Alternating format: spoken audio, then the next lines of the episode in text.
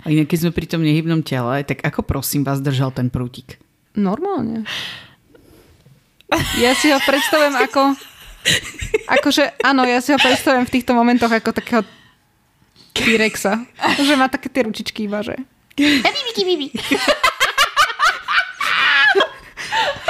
Ja som si to vždy ako dieťa predstavovala, že No, skrátka, je to nejaká príšera, až ten prútik má pod pazuchou, lebo že malé ruky, že ešte neviem udržať. Ale možno Pettigrew mu ho proste vložil do ruky, potom mu tak stlačil prsty a že on to proste iba držal a iba hovoril. A ja si predstavujem, že ten prútik je tak jedna polovica z Voldemortovho tela v danom momente. Čo? Ten prútik No. je dlhší než Voldemortovo telo.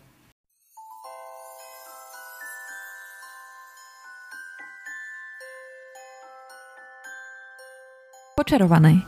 Slovenský podcast o chlapcovi, ktorý prežil, pripravovaný poteráčkami Aniš, Ellen, A Lucy, týždenne sa sústredíme na jednu z kapitol kníh o Harry Potterovi. občas spolu rozoberáme aj aktuálnu tému, ktorou svet Harryho Pottera žije, alebo sa vraciame k niečomu, o čom vám chceme povedať. Vítajte pri prvej epizóde štvrtej série podcastu Počarované. Jej! Tak ešte predtým, než sa pustíme do prvej kapitoly, tak ako to poznáte, tak máme aj tento raz pripravené nejaké otázky na úvod. Tak mňa by zaujímalo, že kedy ste túto knihu čítali po prvý raz? Spomínate si na to ešte? no ja asi ani nie. Niekedy na základke to bolo určite. Ale neviem ti povedať presný ten dátum alebo rok. Takže ja som sa začala tomu Potterovi venovať po 2007. Takže niekedy potom. No, pre mňa to bol asi rok um, 2007-2008, keď som prvýkrát čítala štvorku a bola to jedna z posledných kníh, ktoré som čítala z Harry Pottera. Lebo potom už nasledovala iba 5 7 že áno. A ty si išla ako 6, 1, 2, 3, 4, 5, 6. 6, 7. A ešte 6 si znova Ešte som si ju prečítala znova. Hej, ja som akože v tomto veľmi divná, ale uh, ohľadom štvorky som prvýkrát začala rea- akože vnímať tie knihy. Teda štvorka je kniha, ktorú si ako prvú pamätám, že nosili spolužiaci do školy. A bola som z toho, že pre Boha, kto sa tam ťaha s takou gigantickou knihou prosto. A pamätám si, ako som si ju požičala z o, našej knižnice. A bola strašne dotrhaná. A bola proste, že šalatové vydanie level 100. Lebo no Ellen, tá tvoja je vo veľmi dobrom stave voči tomu, čo som čítala ja ako prvé. Lebo tým, že je to také veľké, tak naozaj, keď sa to prenášalo a podobne, tak to sú proste že dotrhané knihy. A tam si pamätám, že ona nemala už ani ten zadný spáň, ten chrbát e, knihy, bol celý len prelepený lepiacou páskou a tak, takže... Ale hej, štvorka je v, takto v tej mojej pamäti, že tá kniha, čo som sa vždycky smiala, že WTF, tým ľuďom úplne šíbe, že si nosia takéto gigantické knihy so sebou. No, ja sa v prvom rade musím poopraviť, lebo som mala mm, takú journey dozadu s touto štvorkou a som si uvedomila, že ja som vlastne všetky štyri prvé knihy čítala v roku 2001. Že vôbec to nebolo tak, ako som si doteraz myslela, že som s tými knihami vyrastala, ale že ja som všetky vlastne čítala v tom istom roku. Tie, ktoré vtedy boli k dispozícii. A hlavne si pamätám, že štvorka už bola prvá, na ktorú som čakala že už nebola vydaná, ale že doslova už som sa na to tešila a bolo to teda na tú jeseň 2001. No, Toto, toto ako si povedal, tak mi to na, uh, pripomenulo strašne ten uh, Pán prstenov podcast, alebo teda tú rozhlasovú hru Nahraté na jeseň 2001. no, lebo mm, teda neviem, že či ja mám svoj výtlačok z dňa, kedy vyšla štvorka, ale teda mám tu napísané, že sa ku mne dostala 18.9.2001. A teda o, viem, že som ju začala čítať hneď a som to inak aj o, Aniške hovorila predtým, než sme začali nahrávať, že mne sa brutálne spájajú spomienky na 11. september z Harry Potter 4, lebo to bol vlastne týždeň potom, čo sa stal ten útok na dvojčky. Pre Boha. A to je to, že ja som strašne morbidný človek, my sa o tom stále rozprávame, že proste ja v kuse iba rozmýšľam nad smrťou, hej. A vtedy vlastne to bol taký moment, že my sme fakt nevedeli, čo sa bude diať. Mm. Lebo to už aj ako deti sme si uvedomovali, že to vlastne bude mať nejaké veľké dôsledky na svet. To si pamätám aj ja, neboj sa. A ja si to úplne pamätám, že som bola, že oh, dobre, že nech len sa dožijem toho, aby som proste si mohla prečítať Harry Pottera 4. Proste totálne morbidné decko, hej. A potom si pamätám, jak som to dočítala a bola som úplne, že ah, už môžem umrieť. A potom som druhým dýchom, že Ellen. ale veď ešte tri majú výsť, nemôžem ešte umrieť. že úplne som bola proste taká, no, že v tom vnímam takú dichotómiu To, to toho je môjho života. úplne krásne a je to čisto pohľad do teba momentálne. A mne to strašne pripomína, ako ja som proste bola, že musím ísť na premiéru Hobita No, 21.12.2012, lebo aj keď som neverila, že bude koniec sveta, ale bola som, že if there is only a small chance, I need to see that movie. no tak A potom som bola sklamaná. Ale to už je inom. myslím, že to je už na ďalší podcast. Hej. náš legendary podcast o pánovi prstenov, ktorým, ktorým si znepriateľníme všetkých Tolkienistov, ktorých poznáme. Keď sa budeme špárať. No, takže toto sú nejaké moje tie prvé spomienky. Aj si presne pamätám, tak ako Lucka hovorila. Ja som si ju, tuším, do školy nebrávala, ale viem, že určite som si ju brávala že sme výnimočne išli s rodičmi niekam cez víkend, že mimo Bratislavy a viem, že som si ju zobrala zo sebou, aby som čítala v aute, čo pre mňa ja, som, ja mám fakt takú motion sickness, že aj v autobuse, keď vyberie ostrejšie zákrotu, tak mne sa už motá hlava a idem sa povracať. Tak neviem, ako som to dala do Nitry, že som si jej čítala v tom aute. Ale že som bola úplne namotivovaná.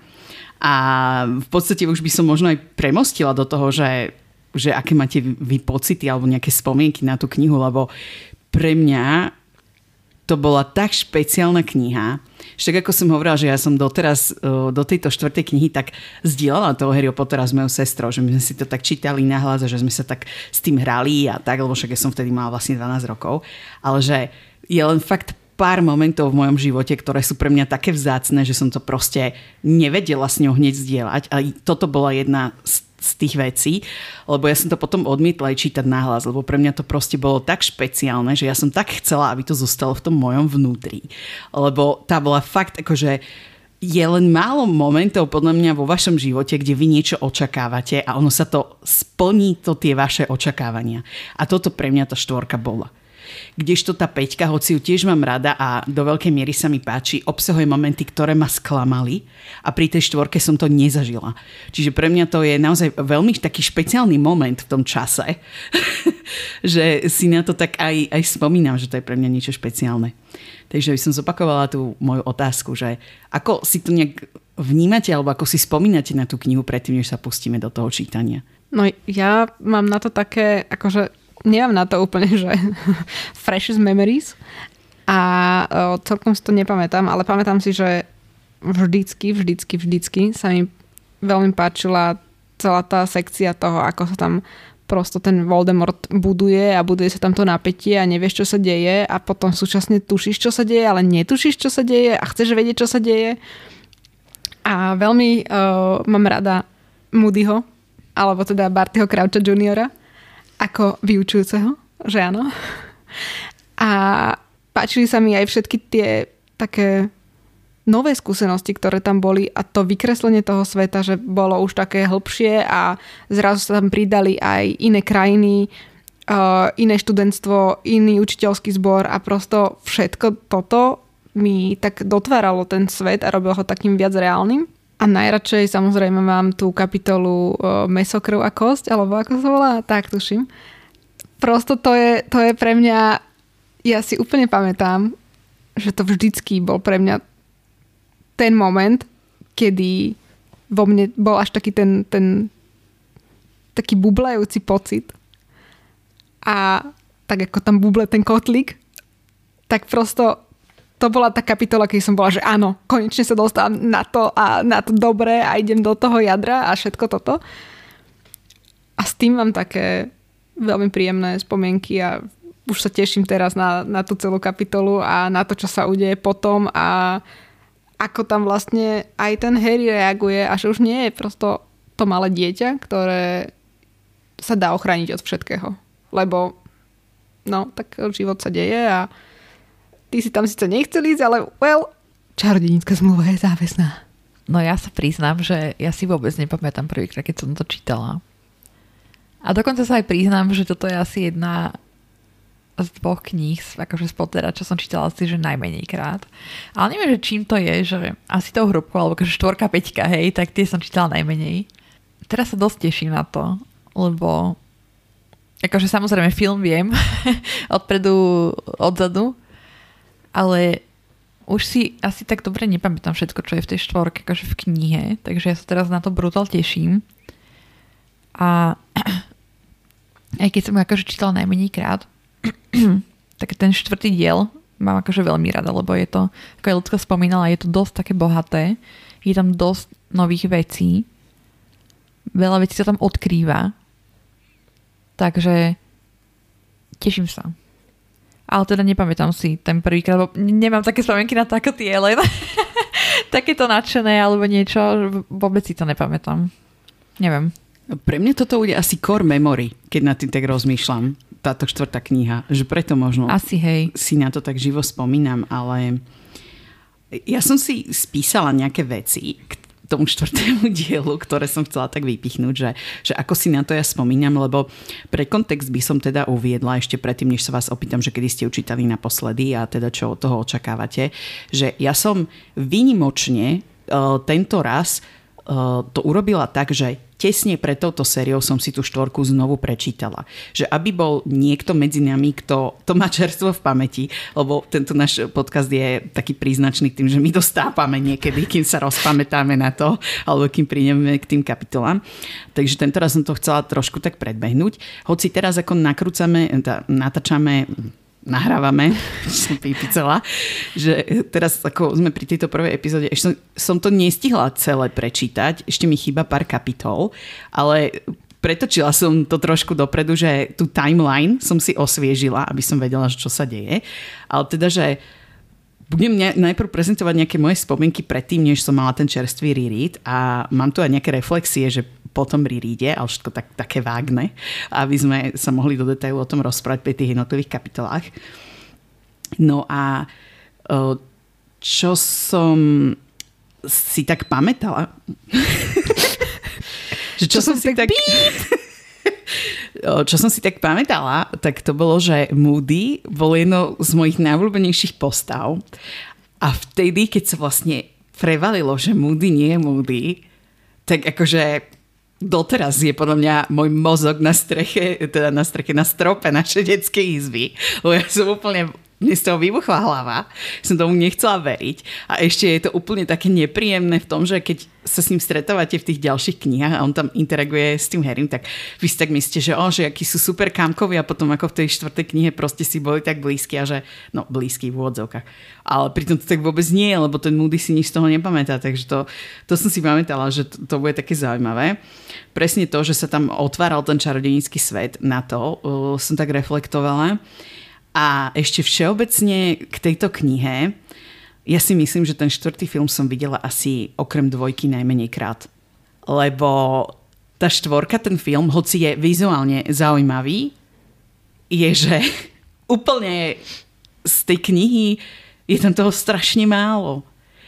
Čo rozumiem, že aj keď sa teraz nad tým tak zamýšľam, že chápem, prečo tie niektoré veci vynechali, ale to som tým chcela povedať, že v tej knihe sú podľa mňa také miesta, ktoré každý má autenticky vypredstavované, čo je ako keby taká veľká výhoda toho filmu. Že napríklad tých prvých 160 strán, kým on príde na ten Rockford, kde je tam ten svetový pohár v metlobale, z ktorého tam bolo ako keby naozaj v tom filme dosť málo. Že to sú všetko veci, ktoré úplne ja v sebe vidím podľa seba, že nemám to ani len trošku narušené tým filmom. Že z toho sa tak teším, že je tu veľa takých momentov, ktoré ten film neprekreslil, ale ktoré sú stále také autentické moje.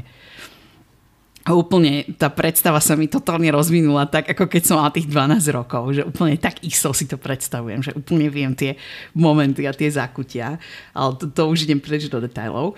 Mm, ja ocenujem na tejto knihe, že tu je zaujímavá záhada, ktorá je do detailu dotiahnutá. Že to rozlúštenie tej záhady na konci, aj v kontexte toho, že sa Voldemort vracia, sedí to do seba ako puzzle a je tam veľmi málo vecí, ktoré by som tej autorke vyčítala, lebo my sme tu akože dosť kritické voči nej, že kopec veci tam dáva, ktoré absolútne nedávajú zmysel. Ale túto je toho najmenej, by som povedala, že asi najmenej. Čiže to, sa mi, to som si tak pamätala. No a teraz akože také nejaké krátke moje reflexie po tom, čo to mám tak čerstvo v pamäti. Najväčší highlight štvorky po novom pre mňa je ministerstvo mágie. Lebo teda ja počas svojej e, kariéry posledných 7 rokov som bola na ministerstve mágie, teraz som na ministerstve šmágie, povedzme, že som menila ministerstvo. A niektoré tie veci, ktoré tam sú, sú tak sedia ako na šerbel, proste, ako riť na šerbel na slovenské ministerstva, že fakt, ako som to čítala teraz znovu, som sa nahlas na tom smiala, aké to smiešné. Takže sa teším a sa teším na to, ako vám budem môcť povedať, čo je skutočné a čo nie.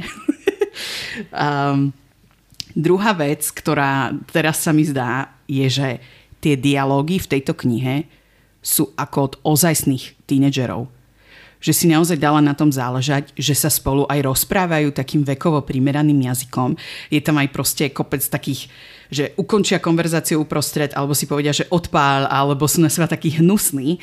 A že sa mi to veľmi páči, lebo mm, je to naozaj také realistické, takže na to sa teším. Jedna vec, akože z hľadiska príbehu, keď sa teda rozprávame o štruktúre príbehu, tak väčšina trojaktových e, diel má takú štruktúru, že máte tzv. point of no return, čo znamená, že to je ako keby ten e, katalist kat, katal... Katalizátor. Katalizátor, ďakujem. Katalist. Katalizátor na začiatku, potom máte tzv. midpoint a potom je teda climax, alebo to vyvrcholenie toho príbehu. A v tejto knihe ten point of no return je podľa mňa ešte lepší ako Eurovizard Harry. A to, keď vyletí to jeho meno z tej ohnivej čaše, to je proste tak nezvratný moment v tom deji, že si aj pamätám, že ja som to vôbec nečakala. Ja som si úplne tak predstavovala, že aké to bude super, keď on bude chodiť sa pozerať na ten trojčarovnícky turné. A zrazu bolo, že oh, on v ňom musí súťažiť, jemu ide o život. Ah! Úplne si to tak... Sorry, že to tak prežívam, ale sa budem úplne vybíjať na tejto knihe. Ellen, ja ani nedýcham, ako te počúvam. Ani ja nedýcham. Mne sa páči, ako Ellen uh, proste naskakujú žilky na čele už až No, uh, ešte tu mám takých pár drobností už len, že sa mi veľmi páči, ako sú tu ako keby navrstvené tie záhady a veľmi sa mi páči, koľko je tu tých takých slepých uličiek, ktoré si oni myslia, že oh, toto by mohol byť faktor v tom a nie je to také jednoznačné, ako to bolo v tých predtým knihách, že oh, proste, že ten zloduch je Snape. proste, nie je to len o tom, že zloduch je Snape, ale že oni tam reálne akože na niečo aj prichádzajú. Druhá vec, ktorú mm, sme sa o nej už aj rozprávali, je, že ako to produkčne uchopiť sú domáci škriatkovia. Lebo vo veľa kapitolách sa opakuje ten motív a myslíme si, že v roku 2023 no, je to problematické, takže zvažujeme aj, že možno sa tomu budeme venovať, že exkluzívne v jednej epizóde, na ktorú vás budeme stále odkazovať a nebudeme to proste v každej kapitole pripomínať, lebo je to také no, náročné.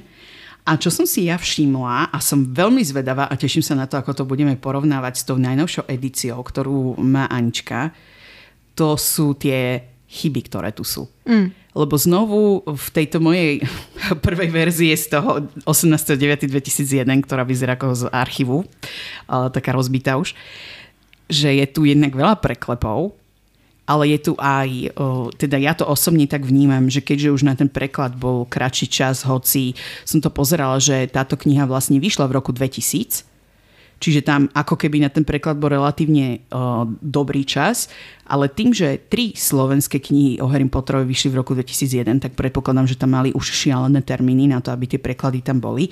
A niektoré veci s odstupom času vnímam, že možno to nie je taký úplne korektný výraz, aký tam bol použitý. Takže teším sa aj na to. Dobre, posledné otázky. uh, teda, kedy ste ju čítali naposledy? Akú verziu budete čítať teraz? Môžeme aj to povedať. A potom, že na čo sa vy tešíte pri uh, tejto sérii? Tak začnem ja. Um, ja som ju čítala naposledy, um, vôbec neviem kedy, asi ja som ju čítala naposledy asi mm, vtedy isto ako všetky ostatné.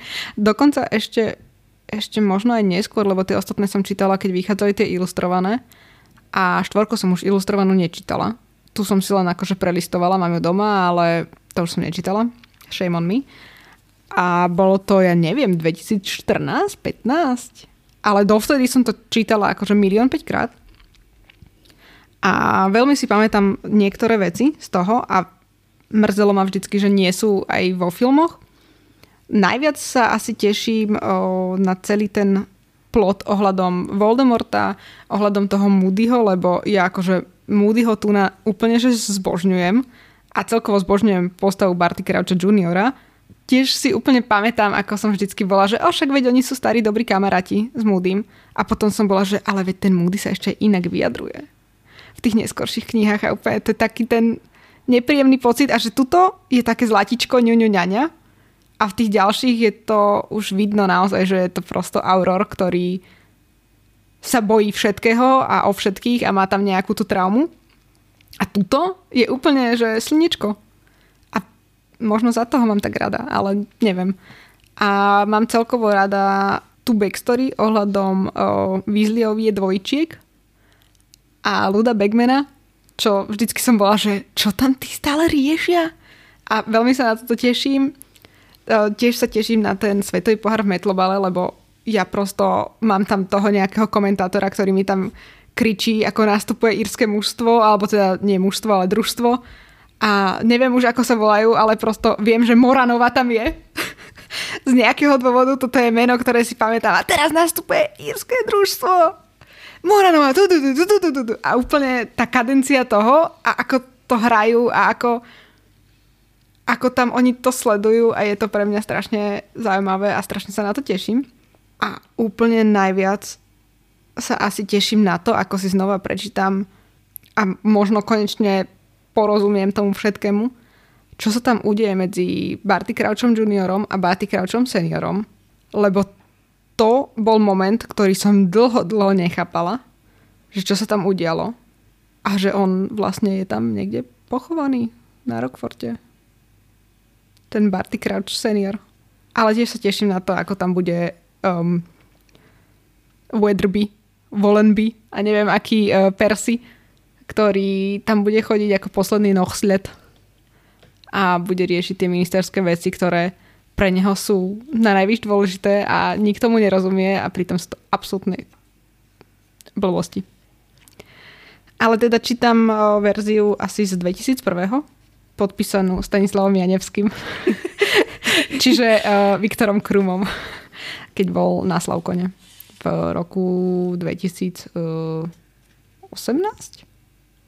Myslím. Myslím, že hej. Takže to je moja edícia, ktorú budem čítať a ešte budeme používať na pozeranie anglického prekladu uh, jednu z tých anglických verzií s tými fakultnými motivmi. Toto je teda Hufflepuff, lebo je to moja anglická verzia. A tá by mala byť z roku. Táto edícia bola vydaná v roku 2020. A veľmi sa na ňu teším, lebo konečne tam bude rozpracovaný Biflomor v celej tejto knižke. Že konečne to dostane nejakú postavu, ktorá môže byť asociovaná s týmto s touto fakultou a veľmi sa na to teším a práve za to som tak rada, že uh, mám túto Hufflepuff Edition uh, v Anglicku. No, ja som posledný krát čítala štvorku asi tak ako ľudská. Určite to bolo niekedy na strednej a zdá sa mi, že som bola vtedy akorát chorá.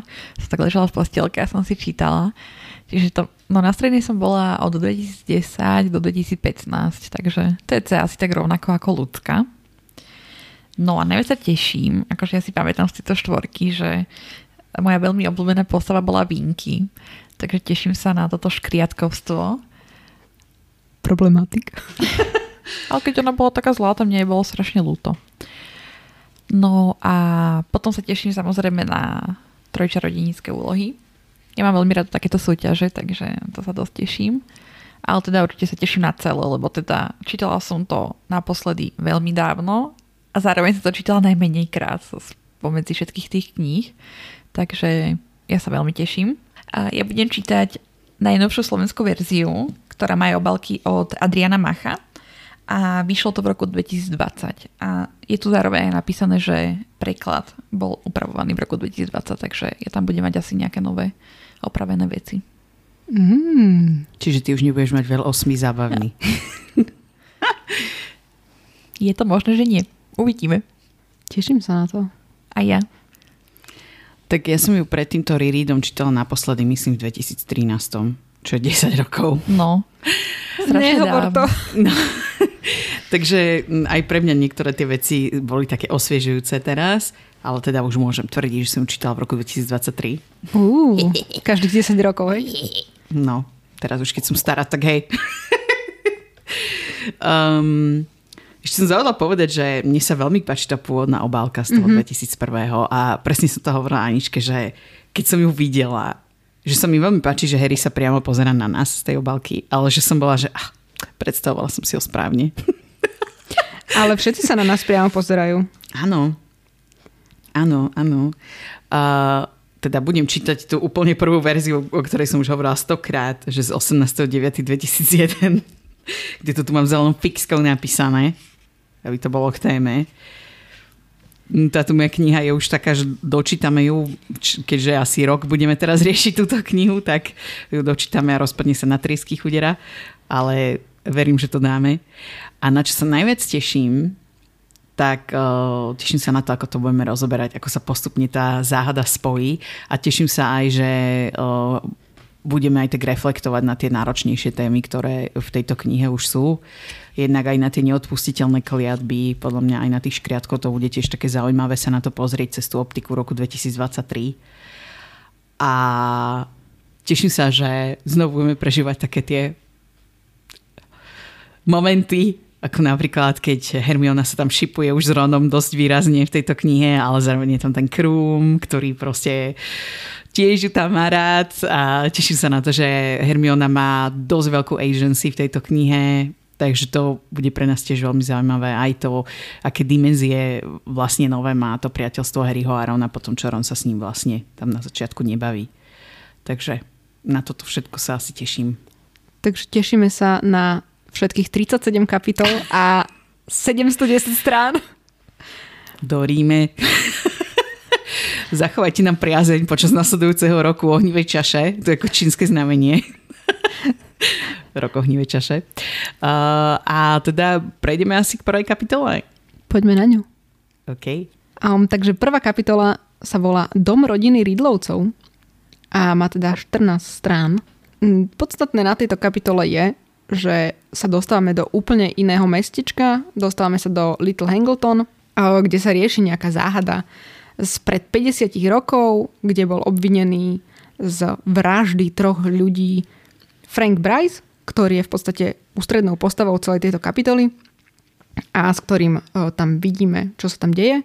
Je to teda záhradník a pracoval pre Ridlovcov. Doteraz tam vlastne pracuje aj po 50 rokoch. Napriek tomu, že bol obvinený z tej vraždy, potom ho teda oslobodili. Zistuje, že tam niekto sa nachádza v tomto dome, tak to ide prešetriť, lebo sa zobudil v noci. No a zistuje, že tam sa nachádzajú nejak, nejakí dvaja muži, alebo teda počuje dva mužské hlasy a e, vypočuje si tam celý taký veľmi zaujímavý rozhovor, kde zistuje, že, sa, že niekoho už zabil ten jeden z nich a chystá ďalšie vraždy. No a rozhodne sa, že by to teda mohol ohlásiť na policii, ale nevie, čo má robiť a um, v podstate neverí ani policii, ale všetko sa to vyrieši medzi tým za neho, nakoľko sa tam okolo neho preplazí had, ktorého stretávame prvýkrát počas týchto štyroch kníh. A had sa z nejakého dôvodu rozpráva s jedným z tých mužov a nakoniec v podstate Frank Bryce zomiera rukou práve jedného z tých mužov a teda daní muži sú Červochvost a alebo teda Peter Pettigrew. Peter Pettigrew. Už si ma nakazila. Oh my god. Bastard. Jeden je Peter Pettigrew, alebo Červochvost, alebo Prašivec a druhým je nejaká pofiderná forma Voldemorta a samozrejme Nagini, ktorú stretávame prvýkrát. No a nakoniec tohto celého o 300 kilometrov ďalej sa zobudza Harry Potter na to, že ho boli jazva. Alebo páli, alebo čo sa mu deje s jazvou. Ta-da-da-dam. Citáty pre dnešnú epizódu. A keď to už s Frankom vyzeralo veľmi zle, prišla lekárska správa o príčine smrti a všetko sa zmenilo. Policajti sa s takou čudnou správou ešte nestretli.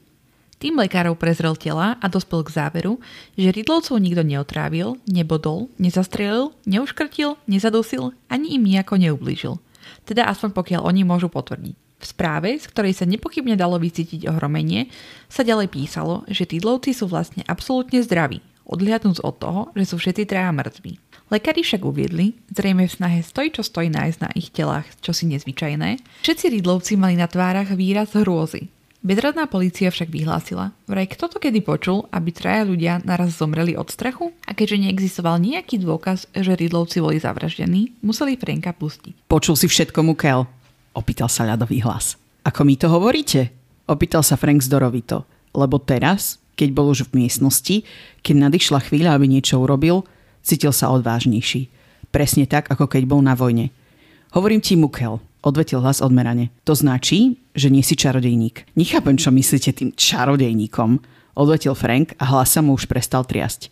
Viem len, že som počul dosť, čo by ešte dnes v noci zaujímalo políciu. Máte na svedomí vraždu a ďalšie plánujete. A chcem, aby ste vedeli, dodal náhle, že moja žena vie, kde som a ak sa nevrátim, ty nemáš ženu, povedal ľadový hlas celkom potichu. Nik nevie, že si tu. Nikomu si nepovedal, kam ideš. Lorda Voldemorta neuklameš, Mukel, lebo on vie. On všetko vie. Ale čo? Skočil mu Frank do reči. Počul som dobre? Vraj Lorda? Na Lorda nemáte kto vie, aké spôsoby. Prečo sa neobrátite a nerozprávate sa so mnou z očí v oči ako muž? Ale ja nie som muž, Mukel, poznamenal ľadový hlas, ktorý takmer zanikol v praskaní plameňov. Som oveľa viac ako muž. No ale prečo nie? Ukážem sa ti. Červochvost, otoč mi kreslo. Sluha zaskučal.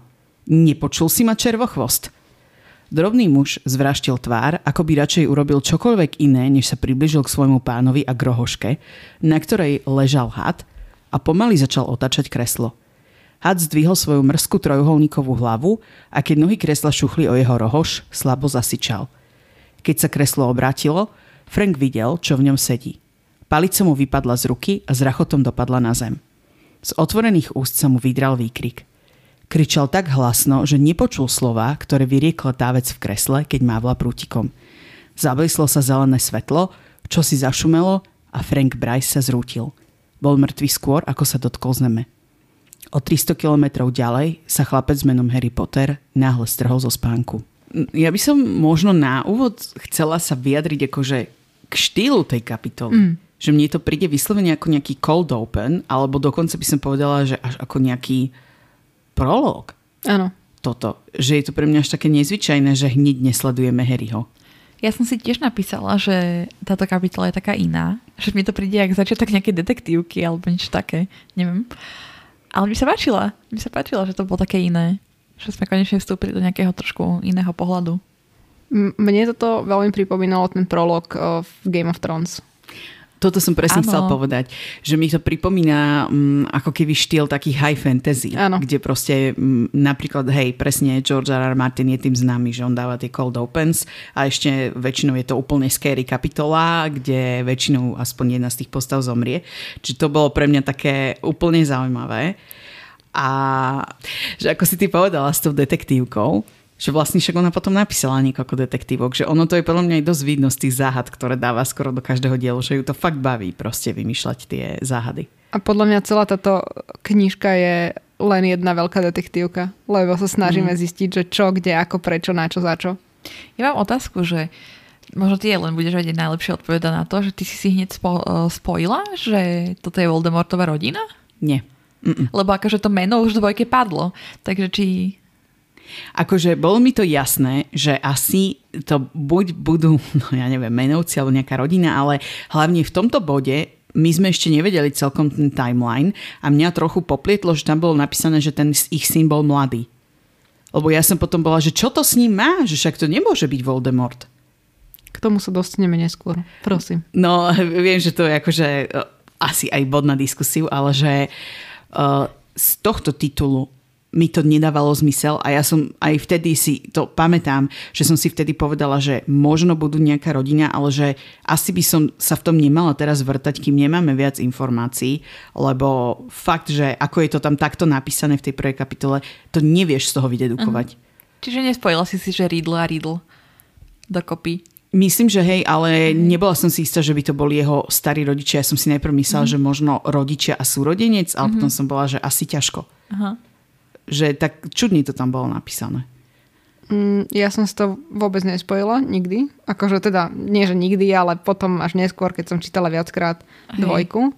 Čiže nenapadlo ti na začiatku, keď si videla, že dom Riddlovcov, že však to Marvelous Riddle. Vôbec, vôbec, vôbec nie. A ešte to, že sa to udialo pred 50 rokmi, tak to bolo pre mňa úplne taký, že WTF. A vlastne aj teraz um, to bol jeden z takých fascinujúcich momentov, že ten Voldemort bol fakt starý už, keď si tak vezmeme. Že on, akože keď umrel, tak mal nejak 70. No hej, taký starý paprda už. No, ale reálne o, proti tomu, že koľko sa dož- dožívajú čarodejníci, tak o, na to, ako sa bál smrti, umrel ešte skôr ako všetci ostatní. Dum, dum, dum. No ale začneme teda o, v tejto dedinke Little Hangleton, čo ma stále fascinuje, že ten názov nebol preložený ani kúsok. Vďaka Bohu. Čo by si to dala malé obesencince? No. Akože ja, ja rozumiem, čo ide teraz ľudská povedať, lebo napríklad neveľké radosti sú preložené. Alebo, jak to ešte druhý tam bol. Malé neradostnice. Malé neradostnice. A prosto, keď je tuto, že Little Hangleton a potom vidíme Great Hangleton, tak prosto malé leváre a veľké leváre a nie, že... Prosto toto je pre mňa divné a najviac ma na tom celom zaráža to, že mne nikdy nedával zmysel názov mne nikdy ne, nedával zmysel to, prečo sa volá tá krčma u obesenca. Že ja som tomu nerozumela strašne dlho. Až kým som nebola, že oh, Little Hangleton, že aha, a tá krčma v angličtine sa volá Hanged Man alebo niečo také a dáva to zmysel, lebo to je, keby ste prišli do veľkých levárov alebo malých levárov a mali by ste tam, že uleva, hej? Ako, neviem, ja som sa nikdy nejak nad tým nezamýšľal, že prečo sa to volá obesence, lebo podľa mňa práve tie krčmy vždy majú také random názvy. Ale u obesenca až tak zase nie. Ale hej, keď máš oáza, alebo neviem, aké kraviny na Slovensku, tak podľa mňa u obesenca je úplne normálne. Podľa mňa obidve máte pravdu. Akože chápem z oboch akože ten pohľad. Ale ja som inak tiež rada, že to nepreložili. Mne sa viac páčia tie originálne názvy. Len ne- nesedí to do toho konceptu, že všetky ostatné názvy sa prekladajú. Aj vy tam máte to u obecenca, ten názov krčmi vždycky v úvodzovkách. Teda Ellen určite áno, lebo Ellen číta rovnakú verziu ako ja. Ďakujem. Ale myslím si, že aj bude asi. Tuším, hej. Áno, mám to v úvodzovkách. Ale iné názvy nebývajú v úvodzovkách, bývajú? Alebo teda nebývali doteraz? Pozriem sa, že či to nie je niečo z originálu. Mm. V angličtine je bez úvodzoviek. Mm. No, takže mi to nedávalo celkom zmysel, no. Že prečo je to u nás o, v úvodzovkách a v angličtine to nie je v úvodzovkách a v predchádzajúcich knihách neboli názvy v úvodzovkách. Ale, OK, I guess. No a dostávame sa k tomu, čo načala už Ellen, tu nás tým takmer dospelým synom, Tomom. Ja som to pozerala a teda nedáva to zmysel z toho titulu, lebo veď Voldemort, keď tam išiel, tak mal 16 rokov, keď ich išiel zabiť, hej? Keď to zabil Riddlovcov. No a tým pádom ten skoro dospelý syn by mal Voldemorta asi že v roku alebo v dvoch. Ale pretože Riddlovci, tí majitelia toho domu, tí starí snoby, boli starí rodičia Voldemort. Voldemorta. No. No a ten Tom, ten ich syn, tam sa píše, že bol skoro dospelý, keď zomrel. V slovenskej verzii. Neviem, že či to tam máš aj ty. V angličtine je to inak. Ja som to pozerala ešte včera. Ale mne to sedí, lebo to bolo, že pred 50 rokmi. Ale pred 50 rokmi mal Voldemort stále 16, keď ich ja, zabil. ja rozumiem, už rozumiem, čo hovoríš. Už chápem. Tuto je to, že strana, o, strana 8. No. Nikto sa nenamáhal predstierať, že im je Ridlovcov ľúto, lebo nikdy sa netešili veľkej obľúbe. Starí Ridlovci boli nafúkaní, bohatí snoby a ich už skoro dospelý syn Tom bol ešte horší. Aha, hej. A v angličtine to je tak tiež? V angličtine je tam, že dospelý syn. Uh, áno, v angličtine je doslova, že their grown up son, Tom. Tak to je zlý preklad, no. Áno. A pozerala som to a vychádza to tak, že v podstate Voldemortov otec bol tesne pred 40 mal nejakých 38 alebo podobne. Mhm. Čiže to mi celkom nevychádzalo, že ako je možné, že takmer dospelý syn a Voldemort už mal 16, čo znamená, že bol tiež takmer dospelý.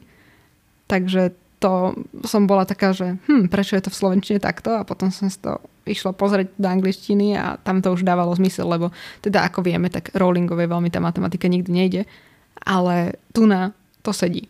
Takže som, som to chcela len vyjasniť tieto dohady a um, odhaliť, prečo je to tak. Lebo ešte som potom rozmýšľala, že Voldemort bol ten, čo, čo zomrel tam, že však to mi nevychádza. No veď to ti hovorím, že ja som z toho ako decko bola brutálne zmetená. Hej, ja som bola do, z toho zmetená aj teraz, takže úplne v pohode. Mne by ešte zaujímalo, že keď ste boli deti alebo keď ste to čítali po prvý raz, vedeli ste o akej vojne sa hovorí, že na ktorej Frank bol? Vôbec nie. Ani ja nie. Lebo ja som nejakým zázrakom vedela, že hovoria o druhej svetovej. Nehovoria. Hovoria o prvej, nie? O druhej? Ja som myslela, že o, o prvej. Musia hovoriť o druhej. Však tam bolo, že mal nejakých 70, nie? A to sme v roku 98. Á, sice pravda. No vidíš? A že to som chcela tým povedať, ale že o, o akej vojne si deti budú myslieť, že terajšie deti, keby to čítali, že v akej vojne bol? Lebo nie je to tam vôbec napísané. A ja som si vždy myslela, že v druhej. A vidíš? A vy, ty si myslela, že v prvej. Dobre, ale akože my vieme, že to bolo teda po reálne existujúcej vojne, ale akože keď si to zoberieš, že to je nejaká vymyslená kniha, tak to mohla byť proste hoci aká vymyslená vojna. No ale práve nemohla byť, lebo tým, že ona to tak nechcem povedať, že zasadila, lebo keď som chodila na kreatívne písanie, tak tam vždy hovorili, že sadíš iba kvety. Ale že je to ukotvený ten dej v reálnom našom svete. A my vieme, že aj ten dej Dumbledora a Grindelwalda kopíruje tú druhú svetovú. Čiže tam Ale- podľa mňa reálne ty musíš naraziť na to, že budeš zisťovať, ktorá vojna to je. Je to tam explicitne napísané v tých knihách, že to je o druhej svetovej vojne? Áno. Kde? Podľa mňa hej. Kde? V interpretácii. V interpretácii, no, to je to, čo hovorím. Že teraz, keď to budú deti čítať, oni si kľudne môžu myslieť, že to je proste niečo vymyslené. Mm, ako áno, ale súhlasím s Ellen v tom, že vieme, že je to um, podľa nejakých skutočných No udalostí a, áno, my to vieme, hej. a je to zadefinované v nejakej časovej perióde, ktorá sa prelína s týmto čarodenickým svetom a ten muklovský svet sa prelína s tým, čo sme žili my. Dobre, ale akože myslím si, že keď to budú terajšie deti čítať, určite si nebudú lámať hlavu tým, že ako vojnu. Proste to budú brať ako fakt bolo na nejakej vojne a koniec. Ja spíšem petíciu pre IKAR, aby tam dali poznámku počiaru, že ide o druhú svetovú vojnu. V každej ďalšej edícii tejto knihy. Dobre, ďakujem. Keď to bude mať 15 podpisov, tak zožeriem kefu. Záchodovú? Nie, gold teaser. Potom by ma zaujímalo, že či Anička tam má napísané, že po štvrtom šeri alebo po štvrtej šeri. To je určite štvrtom sherry. O to má byť akože pohárik sherry. Po štvrtom šeri. No? Aha, ja som myslela, že to má byť akože tá šeri. Nie, to je podľa mňa ako po štvrtom fernete. Á, ale je Fernet je ten mužský Fernet. rod. Po štvrtej vodke, nie No. po štvrtom vodke. Podľa, podľa mňa je to to šeri. Tá šeri. Áno. No to bude podľa mňa, eh, buď, môže to byť aj ten vzor lady, či čo to je. Čože? Nie. Šeri je aký typ alkoholu, prosím. Lenka. Ako? Griotka. Aha. Lenka rescue vás. Šeri griotka? Áno. Sherry je to, čo je vnútri Monšery. Nie? Díky, ale... Ja s tým mojim erárnym jedným rumom na pečenie som úplný odborník na alkohol. Ja som to vždycky brala ako to šeri. Tá šeri mi znie ako meno, nejaká žena. Tá šeri. Ale mne sa zdá, že v Peťke, keď je tam o, trilóniová závislá na alkohole, tak sa bavíme o sherry a mne sa zdá, že vtedy je to v ženskom rode. Ale neviem, akože OK, to je, to je len taká vec, ktorá mňa zaujala, že či tam je po štvrtom sherry alebo po štvrtej sherry. Ale rozumiem, že ak to má byť, že po štvrtom poháriku sherry, tak som s tým OK. A vždycky mi je veľmi ľúto Franka a jeho celého PTSD, ktoré tam má či už z tej vojny, ale prosto ešte aj tí haranti, to sa inak nedá nazvať, tí haranti, čo mu tam prosto chodia po tom trávniku a všetci ho nemajú radi v tej dedine, lebo si myslia, že tam niekoho zabil. A celé je to pre mňa také, že mi je ho veľmi ľúto a veľmi som si obľúbila túto postavu už len na tých pár stranách.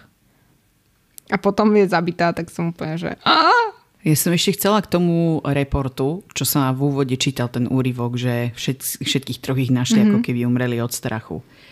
Že sa mi veľmi páči, ako my sme už párkrát narazili na to, aj sa tam hovorilo nie, že Harry je jediný, ktorý kedy prežil tú kliatbu, alebo v tej druhej kapitole to tuším ja, alebo niekde, že prežil tú kliatbu smrti alebo niečo také a že konečne my sme to mali ako keby tak roztrusené v tých knihách, že niečo existuje, a že konečne v tejto knihe to bude aj pomenované. A veľmi sa mi páči, že aj túto to je vlastne naznačené v, tom prvom, v tej prvej kapitole, že asi to bolo nejakým kúzlom a že potom máš presne ten moment, keď sa o tom dočítaš v tých neodpustiteľných kliatbách, že aha, tak to sa stalo. Mm. Že sa mi to tak páči, že je to také rewarding pre nás ako prečítateľov, ktorí sme dávali pozor. A mňa vždycky fascinovalo, že čo si oni vlastne mysleli, že ako umreli. Že keď naozaj nemali žiadne známky, ničoho a len tam boli prosto padnutí mŕtvi, vydesení. No ja som tak pochopila z toho, že oni si mysleli, že to bolo proste od nejakého strachu. Lebo čo iné by to bolo? Ako, ako mukel, keby som sa nad tým zamyslela, mojim muklovským zmýšľaním, tak by to mohol byť ešte nejaký jed, ktorý nebol odhalený v tých 90 mm-hmm. rokoch. Mm, v tých Ale 40 neviem. rokoch. Pardon, 40 O, však DNA tiež potom až ano, neskôr, ano. vieš, to mohol byť nejaký defekt, ale to ťažko by asi všetci traja naraz toho odkvecli. Potom sa tam vyskytuje mnou veľmi ľúbený pojem. Ridlovie dom. Ja to mám tak rada, keď je tam napísané, že Ridlovie. Neviem, či ste si to všimli, ale mňa to vždy hraje pri srdiečku. Milovník Slovenčiny.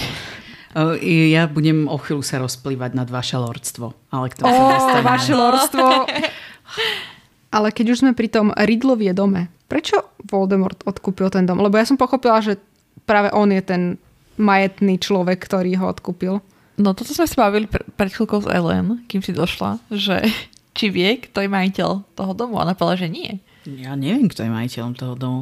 A Takže... pochybujem, že Voldemort by došiel na nejaký muklovský úrad si ten dom kúpiť. No, toto ja si myslím, že nie. Ja som si to vždycky predstavovala, že on si ho práve odkúpil. Že ten majetný človek, ktorý odkúpil ten dom, je práve Voldemort. A že síce tam nebýva, ani nič nerobí, iba prosto platí, ale neviem celkom, že kedy by si ho odkúpil. A už vôbec neviem, prečo je platil aj Frankovi. Na Harry Potter Wiki je tam iba, že wealthy owner, že bohatý majiteľ. majiteľ. Takže tam nie je nikde potvrdené, že to je Voldemort. Toto podľa mňa... Mm, akože mne to skreslo tiež v hlave. A presne preto som sa spýtala Ellen, že či vie, kto to je. Ja si to vôbec nemyslím. Ale no, ne, nepotvrdila som si to sama sebe v hlave, že bude to on. Iba mi to tak proste skreslo v hlave. Mm, keby to tak bolo, tak podľa mňa by potom oni využívali trebárs ten dom, alebo niečo by s ním robili. A okrem toho ja pochybujem, že Voldemort, ktorý neznáša svoje muklovské korene, by si kúpil ten dom po tých mukloch. No, veď toto mi nedávalo zmysel, ale vždycky mm. som to brala tak, že áno, obviesli to kúpil Voldy. A potom to nevyužívali, lebo proste to nevyužívali. Ale je to dobrá otázka pre naše poslucháčstvo. Takže vyjadrite sa na Spotify v otázke, prosím. Takže myslíte si, že uh, ten dom odkúpil Voldemort, alebo nie? ja som si tak vysvetlila aj z toho titulu, že aby sa mohol oslovať lordstvo, tak potrebuje nejakú um, pôdu. Alebo niečo také, tak si kúpil ten dom po tých svojich hnusných mukloch. Alebo neviem, prosto vždycky som bola, že nedá mi to zmysel, že kedy to odkúpil, prečo to odkúpil a prečo by ešte platil aj Franka, ale však zlatý. Asi tam cítil nejakú rodinnú väzbu alebo niečo. Ale teda ste ma zarazili, že ste si vy nemysleli, že to bol on. No dobre. No, mne to skrslo, ale nepotvrdila som si to. Vieš, prečo možno mne to neskrslo?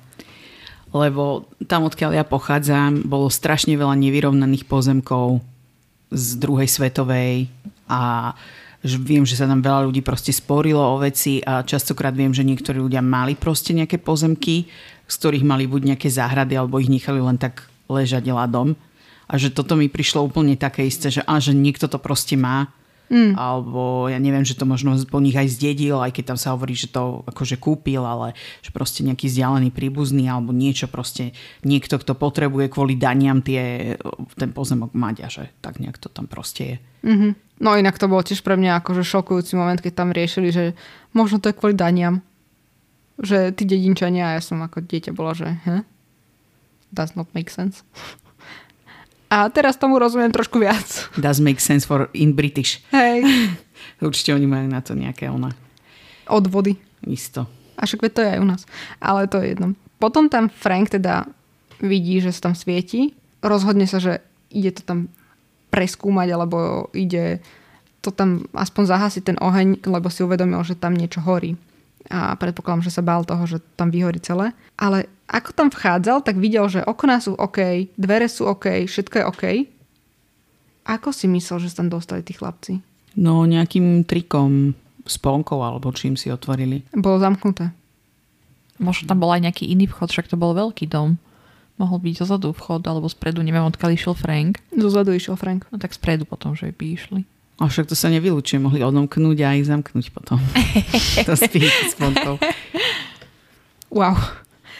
Dobre. No a inak Alohomora ti otvorí dvere, akože zámok aj. Áno. Až potom museli spraviť anti-Alohomoru, aby to zamklo naspäť. Potom spravili iba lohomoru. No, je nejaké kúzlo na to zamykanie určite. Myslíte, že by si po sebe zamkli? No, aby tam nešiel niekto. Podľa mňa išli spredu hlavne. Prečo by išli? Možno, what she said. možno preto zamkli, aby Nagini nešla von a neprivolali policiu. Slobodu zvierat. Čo? Však ale veď Voldem- uh, Nagini poslucha Voldemorta. Tak ona by si nešla len tak na vandrovku. Však ale mohla by si len tak výjsť, však zase oni nie sú prepojení, alebo čo? No, toto je na takú hlbšiu debatu si myslím, že či sú prepojení alebo nie sú prepojení. No každopádne si myslím, že tam prebiehla nejaká dohoda medzi nimi dvomi, že nebude chodiť len tak po mokolskej dedine, dvojmetrový had. Si, si predstavujem tú debatu.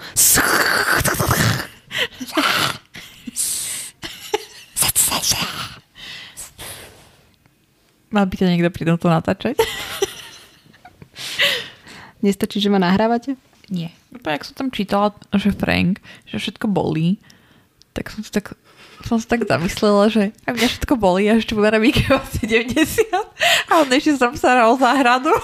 som bola taká, že klobúk dole. Už keď budeš mať 77, tak uh, sa budem starať o zahradu jedine zo spodu. Však co to? Good God, Lemon. Debbie Downer. Sa budeš vznášať na kresielku, ako vo voli. Sure. Dozvedáme sa o dojení uh, Naginy, čo je veľmi problematický koncept, hlavne po nových fantastických zveroch, kedy sme videli, že Nagin je vlastne nejaká postava, ktorá je maledictus, uh, čo je vlastne krvná kliatba a teda daná osoba bola premenená na hada, alebo teda postupne bola donútená zostať v tej hadej forme. Áno, Ellen, je tam napísané milking. Áno. You will milk her. Áno. Uh, je to veľmi problematické najmä preto, lebo teda ako všetci vieme, hady nie sú cicavce a nemajú prsné žľazy. Tým pádom sa nedajú dojiť v našom slova zmysle. A o to je to problematickejšie, keď vieme, že to je predtým bola nejaká žena, tak to je veľmi pre mňa také Ale divné. ak si spomínaš, v druhom dieli sme to dosť do detailu riešili pri tom baziliskovi. Mm. A tam vtedy sme sa bavili o tom, že asi dojí tesáky, alebo ako sa to volá, o ten jed.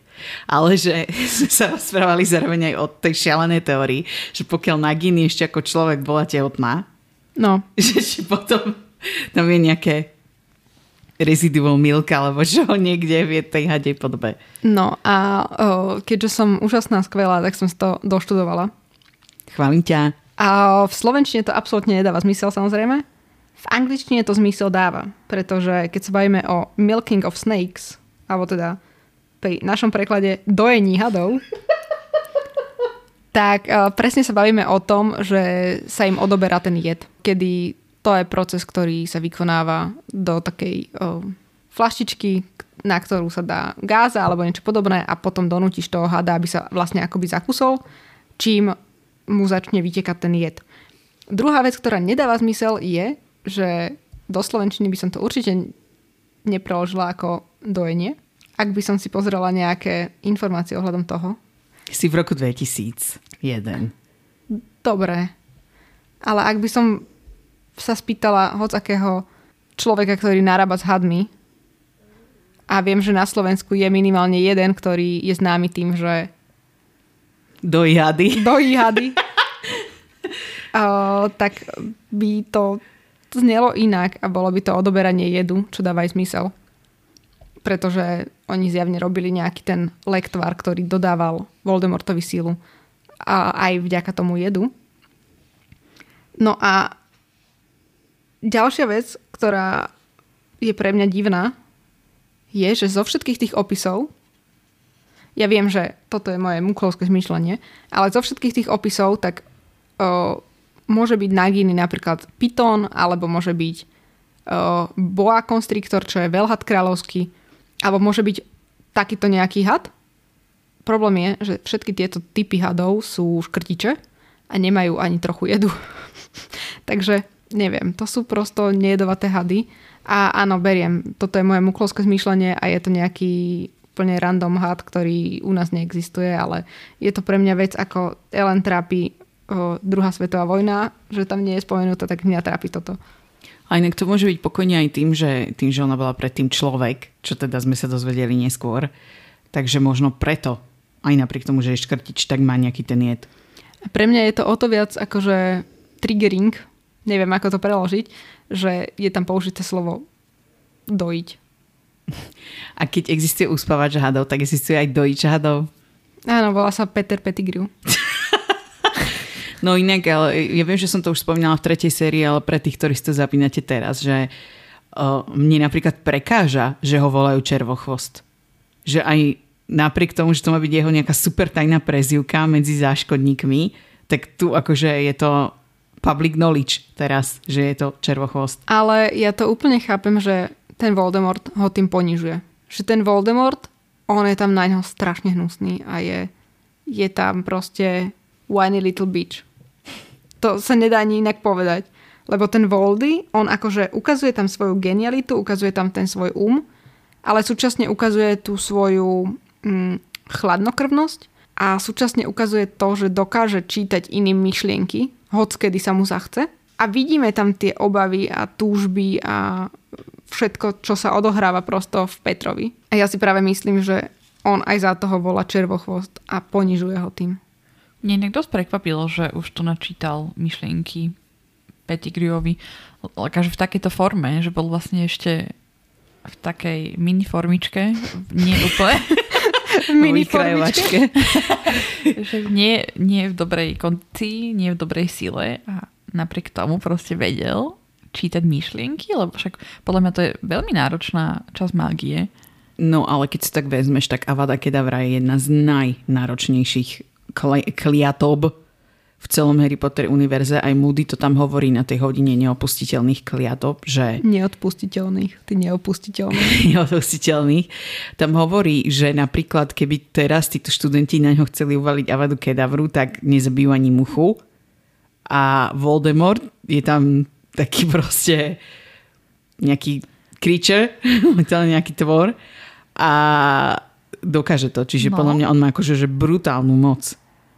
Že fakt, aj tým, že má rozštepenú tú dušu a tak ďalej, že aj napriek tomu proste je brutálne mocný. Čiže mne to neprišlo out of character, lebo keďže aj tá Avada mu vyšla, tak mi bolo jasné, že vy používať aj tie svoje legimentistické umenia. No a mne to práve príde, že je trošku overpowered na to, čo by mal byť. No, akože v tomto ja súhlasím s Ellen, že si myslím, že to nie je vôbec out of character. Uh, áno, je overpowered, ale tak Voldemort bol vždycky overpowered, mám pocit. Ale o, teraz už nabral aspoň nejaké to telo a pije tam ten elixír, o, ktorý mu tam pripravuje červochvost a no prosto nepríde mi to až také strašné, že by sa takto správal. A hlavne si ho nepredstavujem ako nejaké dieťa, ale predstavujem si ho ako nejakú miniatúrnu formu človečika. Taký liliputan hominkulum. No ono hlavne podľa mňa, ona ho teraz vykresluje, že je OP, Voldemort, že proste je strašne mocný, ale keď sa globálne zamyslíme nad tými sériami, tak akože nie je nejaké terno. Mm. Že on je dosť taký lamer, ak chcem vám tak povedať. ale v tejto kapitole je podľa mňa úplne, že umný človek, ktorý má všetko premyslené do detailu a páči sa mi ako na rozdiel od tých smrťožrútov, už to musím povedať tak, že nemá v hlave nasraté. keď tam napríklad hovorí, že teraz to ešte nemôžu spraviť, lebo bude prosto metlobalový turnaj a musia si dávať pozor na to, kto sa ako bude prezentovať a potom tam prídu smrťožrúti a začnú tam týrať random muklov na tom metlobalovom poháre. To je úplne krásne ukázané, že prečo je on tá hlava celej tej skupiny a nie niekto iný. No a potom ho tam Červochvost osloví, že vaše lordstvo. Čo sa mi veľmi páči, lebo teda mohli by sme nejak uviesť ten kontext toho, že v Británii, keď je niekto lord, čo je vlastne titul, ktorý sa dedí z generácie na generáciu, lord alebo lady, tak vtedy v hovorenej reči alebo vaše služobníctvo vás ako vysoko narodených oslovuje your lordship alebo your ladyship. A tu sa mi veľmi to páčilo, že to tam bolo použité, Jednak e, v tejto knihe bude aj znovu kniža Temnot, čiže sa k tomu ano, ano. môžeme vrátiť, ale že uh, tu je vyslovene použité to vaše lordstvo alebo your lordship, alebo sa mi páči presne ten protiklad toho, že ako ten Voldemort má v sebe tú muklovskú krv, čo neznáša a štilizuje sa presne do tej polohy, že tým, že je lord, že je vysoko narodený a že to jeho krv je proste mimoriadne vzácná a že to vlastne je upevnené aj týmito detailami. A veľmi sa mi to akože páči, že je to proste, presne to ukazuje tu jeho nafúkanosť. Mm. A súčasne je pekné, že to používa červochvost a takmer skoro nikto iný. Že všetci ostatní sú mu postavení na nejakú takú priamejšiu líniu ako ten červochvost, ktorý je tam naozaj za toho posledného chudáka. Ktorý mu tam vykonáva všetko, možné a nemožné pre neho, ale stále je len tá nejaká spodina a tá smietka, ktorá Inak by tam ani nebola, len vyslovene ho potrebuje Voldemort. To je pre mňa aj veľmi fascinujúce, že si ho stále nechal pri sebe, ten Voldemort, aj keď prosto mu čítal tie myšlienky a vedel, že rozmýšľa nad tým, že či zdrhnúť alebo nezdrhnúť alebo čo spraviť. A on si ho tam napriek všetkému tomu nechal. Lebo nemal na výber. No, nemal na výber, áno, ale že topiaci sa aj slamky chytá. No. A že to je také pekné a potom vlastne aj keď už mal na výber, tak si ho stále nechal. Ale to je to, že on zase vedel narábať s tým talentom. Že on zase vedel, že Červochvost je úplne ideálny na tieto úlohy, že sa tam bude o ňo starať mm. a že proste vedel, že Barty Crouch uh, junior má iné kapacity a že proste vedel byť na tento majstrovský plán ho tam zrealizovať, ale mne sa aj veľmi páči to, že on systematicky, to je v tej knihe tu do nekonečna opakované, že oni už cítia to temné znamenie, že on ich zvoláva už predtým, mm. ako sa zmení na tú svoju fyzickú podobu a oni jednoducho ho nejdú hľadať. Ano. Nikto.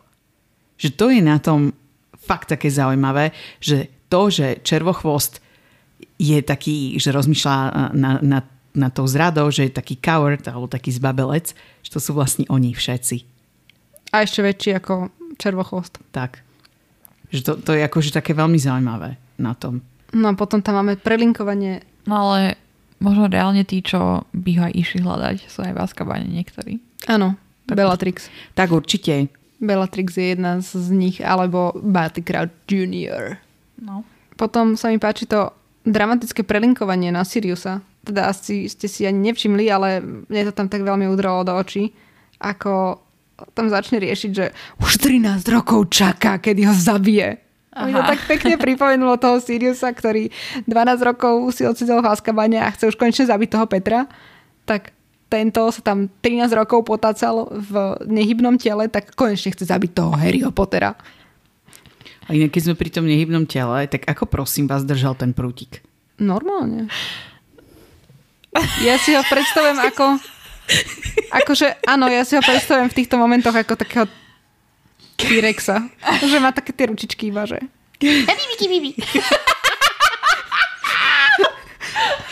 Ja som si to vždy ako dieťa predstavovala, že No, skrátka, je to nejaká príšera, až ten prútik má pod pazuchou, lebo že má ruky, že ešte neviem udržať. Ale možno Pettigrew mu ho proste vložil do ruky, potom mu tak stlačil prsty a on to proste držal a iba hovoril. A ja si predstavujem, že ten prútik je tak jedna polovica z Voldemortovho tela v danom momente. Čo? Ten prútik no. je dlhší než Voldemortovo telo. Čo? Ja asi tak som si to predstavovala ako ľudka. Je také malé dieťa, možno štvoročné, alebo tak nejak. No, Veľkosťou. ešte menšie. Čo? Ešte menšie. No, Ja a ty si- ako? Ja som si to predstavovala ako v South Parku. Keď bola tá epizóda, alebo ono to bolo aj v, v, v Stick of Truth. To budem musieť vystrihnúť. Skrátka, ako niečo zo South Parku som si to predstavovala. Uh, toto je predstava, ktorá sa podľa mňa dostala do našich uh, myšlienkových procesov až neskôr. V, teda aspoň u mňa. Ja som si to predstavovala, že tam bol ako malé dieťa, také, také tie ročné alebo 1,5 ročné deti, ktoré už vedia sedieť. A bol taký zohavený a všetko, ale nemala som pocit, že je to prosto naozaj to batuľa. Alebo... No ale práve ja si myslím, len to je škoda, že akurát túto kapitolu som ešte nečítala, že Harry to tam opisuje, že to je ako škardý novorodenec. Áno, ja viem, že to tam je v tom, že čo tam čluplo do toho kotlíka, že to bol že No. škaredý novorodenec. Ale neviem, že tu na ešte v tejto kapitole som mala tú predstavu, že to nie je proste škaredý novorodenec. A druhá vec je, že ako si predstavuje 13-ročný chalan novorodenca? Je moja otázka. Lebo ja som mala tiež inú predstavu o tom, ako vyzerá dieťa, keď sa narodí. A potom som videla dvojtyžňové dieťa a bola som, že pre Kristove rany to je fakt malé. No hej, lebo všade vo filme, kde sa ti narodí dieťa, tak to už musí byť trošku väčšie. No, takže toto je podľa mňa taká skresľujúca vec. Aspoň pre mňa osobne. Mne sa ešte dosť páčilo, ako bol ten Frank taký odvážny. Jak sa tam s ním išiel hádať. A vyhražať sa mu, že zavolanie políciu. To bolo také, že oh, Frank, you go girl. Teda, boj. Mm, Našla som ten opis, pretože je to v mojej obľúbenej kapitole samozrejme. A teda je tam napísané, že bolo to ako keby červochvost odvalil balvan a pod ním odhajol čosi odporné, sliska, slepé, ba oveľa horšie, storaz horšie. Tá vec, ktorú červochvost niesol, bola ako pokrkvaný ľudský novorodenec, iba že Harry nikdy nevidel nič, čo by sa na neho podobalo menej. Bolo to tmavé, ako by pokryté šupinami, bez vlase a telo malo na pohľad surové a červenkasto čierne, nohy a ruky tenké a slabé a tvár, takú tvár nikdy nejaké živé dieťa nemalo. Spľasnutú, pripomínajúcu hada s lesklými červenými očami. Tá vec vyzerala skoro bezmocne, zdvihla tenké ruky, chytila červochvosta okolo krku a červochvost ju zdvihol. Takže logicky, keď sa dokázala tá vec chytiť červochvosta, tak udržala aj prútik. A potom tie... Nech sa utopí, pomyslel si Harry. No dobre, len um, medzi týmto začiatkom a koncom knihy je ešte celkom akože dosť času, že mohol ešte nabrať viacej síly dovtedy. To, čo sa dialo na konci, nemuselo byť rovnaké ako... ako to, čo sa dialo na začiatku. Chápem, ale myslím si, že tá podoba sa mu nejak extra nemenila. Extra nie, ale nejakú silu podľa mňa mohol nabrať. Mm, to hej. Podľa mňa to mal pod pazuchou ten prútik. Vidíme tam ešte to, ako sa naozaj správa k tomu Petrovi. Celý Voldemort ako úplne k poslednej špine, ktorá mu tam zavadzia iba. A je tam na neho veľmi teda nepríjemný. Ale mimoriadne ľúbim tú vec, ako, ako sa tam dostaneme k tomu panu, alebo ako by som to nazvala, s tou pravou rukou, čo je tam, že e, dovolím ti, aby si pre mňa splnil tú najdôležitejšiu úlohu, kvôli ktorej by mnohí moji prívrženci boli ochotní obetovať aj pravú ruku. To je úplný foreshadowing. A to je úplne vec, ktorú som bola, že áno, však to je len také slovné spojenie. A potom som, že čo si on to mal celé premyslené, všetko vedel, ako bude fungovať a, a úplne som z toho, že oh, Táto kapitola bola veľmi dobrá. na rozdiel od tej ďalšej. No to hej. Ďakujeme, že ste si vypočuli túto epizódu a budeme veľmi radi, ak si nás vypočujete aj na budúce. A to na podcastových platformách, ako je Spotify, Google Podcasts alebo Apple Podcasts. Taktiež nás môžete nájsť na sociálnych sieťach, na Instagrame, kde sa voláme Počarované a na Facebooku sa nachádzame v skupine Chlapec, ktorý prežil. A budeme sa na vás tešiť opäť pri ďalšej epizóde. A teraz nám nezostáva už nič iné, ako... Darebáctvo sa podarilo.